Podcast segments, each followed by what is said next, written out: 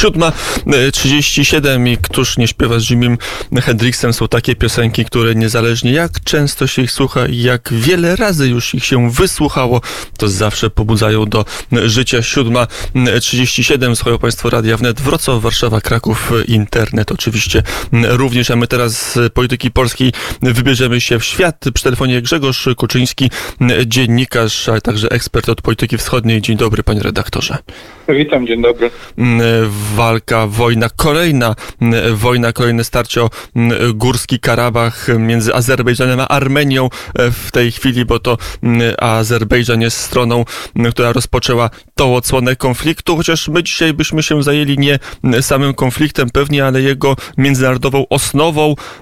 Na ile ten konflikt lokalny cały czas na szczęście odwzorowuje nowy koncert mocarstw na świecie, na ile on się wpisuje w pewną logikę nowej Jałty, jak to nazwał Jerzy Marek Nowakowski, świata, gdzie jest koncert mocarstw i te mocarstwa ustalają sobie między sobą porządek świata.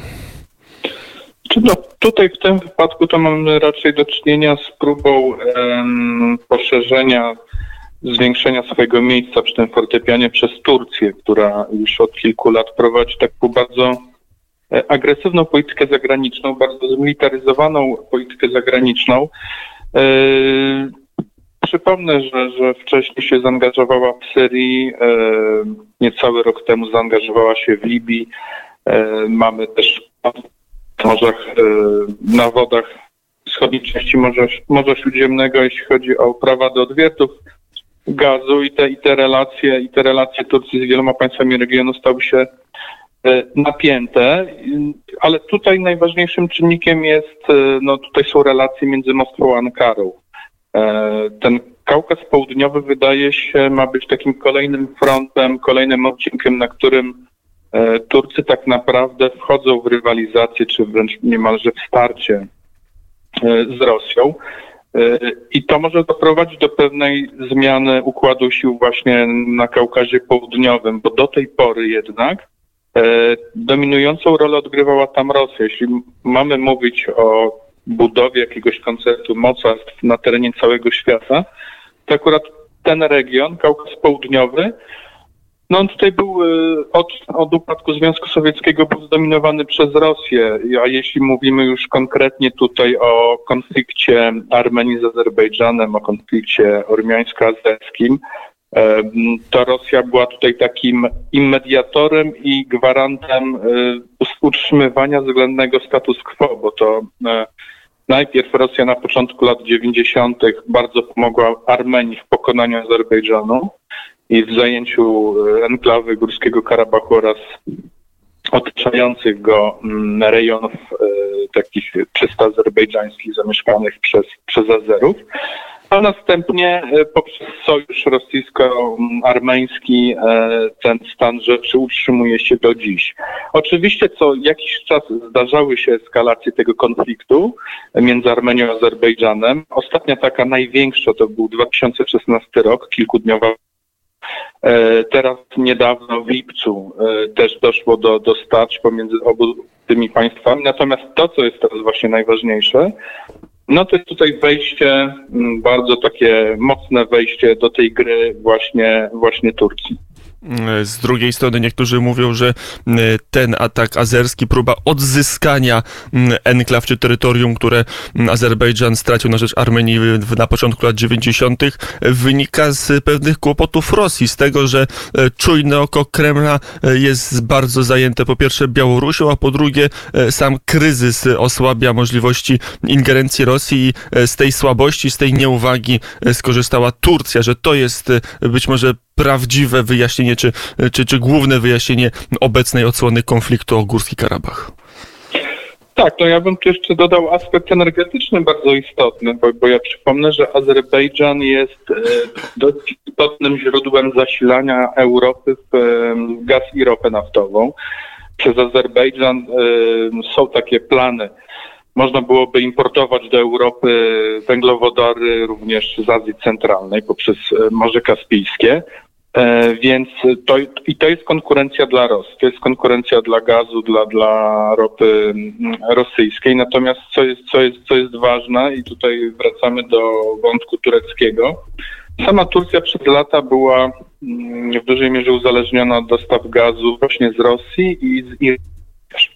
Natomiast ostatnie lata to jest wyraźne ograniczanie tego importu z tych dwóch kierunków, natomiast zwiększanie poważniejsze E, zakupu gazu właśnie w Azerbejdżanie. Azerbejdżan jest to tradycyjny sojusznik turecki, to też przecież jest to lud turecki. E, niedługo kończy się umowa długoterminowa Turcji z Gazpromem, więc e, tutaj też trzeba pamiętać o tym aspekcie energetycznym, bo no tutaj Rosjanie również, również tracą na tym odcinku tutaj na Kaukazie Południowym, a taka wojna jak teraz, gdyby ona miała się rozszerzyć, E, no mogłaby zagrozić bezpieczeństwu tych dostaw, więc o tym też o tym też należy pamiętać. Jeszcze druga kwestia. E, czym się różni obecna sytuacja od tej, nie wiem, sprzed pięciu, sprzed dziesięciu czy trzydziestu lat? E, to już nie jest tak, że mamy do czynienia z takim jasnym układem sił, że jest Armenia popierana przez Rosję i Azerbejdżan popierany przez Turcję. Po pierwsze, w poprzednich dekadach to poparcie tureckie dla Azerbejdżanu jednak było e, mniejsze w porównaniu do tego poparcia rosyjskiego dla Armenii. Armenia to ważny, była ważnym strategicznym sojusznikiem rosyjskim. Przypomnę, że Rosja utrzymuje e, bazę wojskową e, w Armenii. Mm, teraz sytuacja się zmieniła, bo Rosja w ostatnich latach wyraźnie tutaj poprawiła swoje relacje z Azerbejdżanem i Rosja w ostatnich latach sprzedawała broń zarówno Armenii, jak i Azerbejdżanowi, więc E, tym też można tłumaczyć obecną ostrożną postawę Rosji, bo o ile Turcja zdecydowanie występuje po stronie Azerbejdżanu, no to tutaj po drugiej stronie tego nie widzimy. Oczywiście też dochodzi kwestia tego, że ten obecny rząd w Armenii no, nie cieszy się takim zaufaniem Rosji jak te poprzednie, ale no niewątpliwie obecny konflikt na tym typie miał wygasnąć, ta jego gorąca faza w ciągu najbliższego tygodnia czy dwóch. E, no to jednak e, to już w tym momencie jest osłabienie z pewnością pozycji rosyjskiej w tej części Europy, bo Rosja przestała już być jedynym mediatorem, jedynym gwarantem względnego pokoju. I niewykluczone, że będziemy mieli powtórkę z czegoś w rodzaju procesu astańskiego, czyli przypomnę takiego układu Iran, Turcja, Rosja dotyczącego sytuacji w Syrii. Więc niewykluczone, że tutaj o ile dotychczas de facto Rosja była tym głównym rozwiemcą między Armenią a Azerbejdżanem, no to teraz będzie musiała dopuścić do tego stołu również Turków. Jeżeli chodzi o kwestie energetyczne, to e, przypomniało mi się, że jeszcze w roku 2007 e, w maju był szczyt energetyczny w Krakowie. Tam e, główne, głównym gościem w zasadzie był przedstawiciel władz Azerbejdżanu w ramach projektu rurociągu Odessa-Brody Gdańsk. Oczywiście projekt nie został zrealizowany, ale to pokazuje jak bezpośrednio, jak bliski de facto jest to region dla Polski, jak może być istotny i że to e, nie dzieje się gdzieś na końcu świata, e, świata całkowicie z Polską i z polskimi interesami nie e, związanego. A jeszcze zapytam się o reakcję Europy, bo chociażby pan podkreślił na Twitterze przy telefonie Grzegorz Kuszyński, że Francja także ma swoje interesy i że w zasadzie w tej chwili to Francja wyrasta na głównego czy pierwszego sprzymierzeńca Armenii. Znaczy sprzymierzeńcy oczywiście w sensie takim dyplomatycznym, politycznym, bo Rosjanie jednak... E, bo Rosjanie jednak e, Armenii teraz no, wciąż dostarczają uzbrojenie chociażby. Dlaczego Francja się w to angażuje? No, jedna rzecz to jest, e, trzeba pamiętać o tym, że to dotyczy Francji, ale też Stanów Zjednoczonych. Mm, no to jest duża ormiańska diaspora zamieszkująca w tych krajach, więc tutaj każdy przywódca danego kraju, polityk musi brać to pod uwagę, bo jest zresztą jestem jeszcze ciekaw, jak, jak ten konflikt może też no, odbić się echem w kampanii prezydenckiej w Stanach Zjednoczonych, bo już Joe Biden e, wzywał Trumpa, żeby tutaj zajął zdecydowane stanowisko. Natomiast wracając do Francji, e, Trzeba pamiętać o tym, że w ostatnim czasie bardzo zaostrzyły się relacje Paryża z Ankarą. E, to, to już nawet latem e, doszło do incydentu na Morzu Śródziemnym w pobliżu Libii, gdzie Francuzi twierdzili, że ich okręt wojenny został no, namierzony, wycelowano w niego tureckie rakiety. Tamtej pory te relacje są coraz gorsze, bo, bo tutaj E, Francja też popiera chociażby Grecję. E, Grecy zapowiedzieli zakupy dużej ilości uzbrojenia od Francji.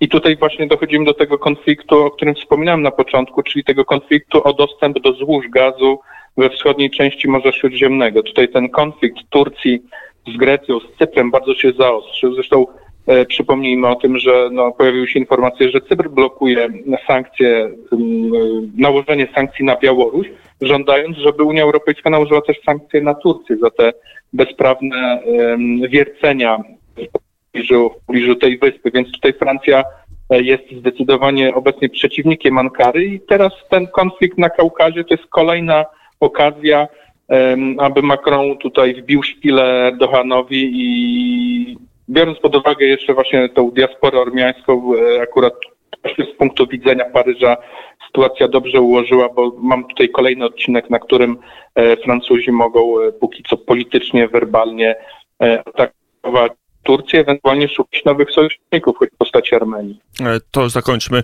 e, naszą rozmowę na Turcji. E, właśnie to jest ten kraj, który może czuć się największym wygranym tego tragicznego, bo bilans jest, jest olbrzymi. Mówi się, bo stronie azerskiej może być ponad tysiąc ofiar śmiertelnych, a Armenia straciła około 300-400 żołnierzy. Tutaj, jeżeli chodzi o dane armeńskie, są bardziej wiarygodne, o azerbejdżańskie wiemy dość niewiele, ale bilans bilans jest y, naprawdę duży, to nie jest mały konflikt, gdzie kilka osób zginęło, tam giną setki y, osób, y, ale na tym tragicznym bilansie najbardziej zyskuje Turcja właśnie?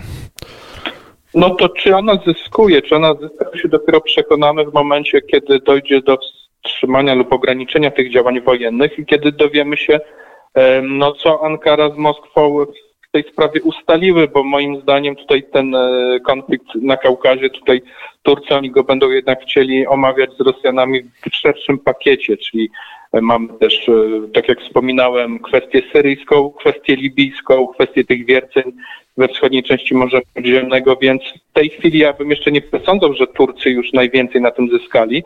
To zależy od tego, czy, czy mm, zyskają ewentualnie w zamian za, za, za wstrzymanie powiedzmy tej ofensywy azerskiej, bo moim zdaniem to Erdogan popchnął Alijewa do tej ofensywy, czy oni coś w zamian uzyskają chociażby na innych odcinkach lub czy tak jak wspominałem, Rosja jednak tutaj Turcję na jakichś takich równych prawach wręcz dopuści do, mm, do rozmów, rokowań e, w sprawie tego konfliktu na Kaukazie. E, powiedział Grzegorz Kuczyński, e, dziennikarz zajmujący się polityką wschodnią. Panie redaktorze, bardzo serdecznie dziękuję za rozmowę. Dziękuję bardzo. I do usłyszenia. Na zegarach zrobiła się godzina 7.49. Jeszcze przed nami jedna rozmowa związana z kulturą, ale także z rocznicami historycznymi. Będzie muzyk gościem poranka wnet i promotor muzyki. To może wypadałoby jakąś polską piosenkę Państwu zaprezentować będzie to piosenka zespołu Republika.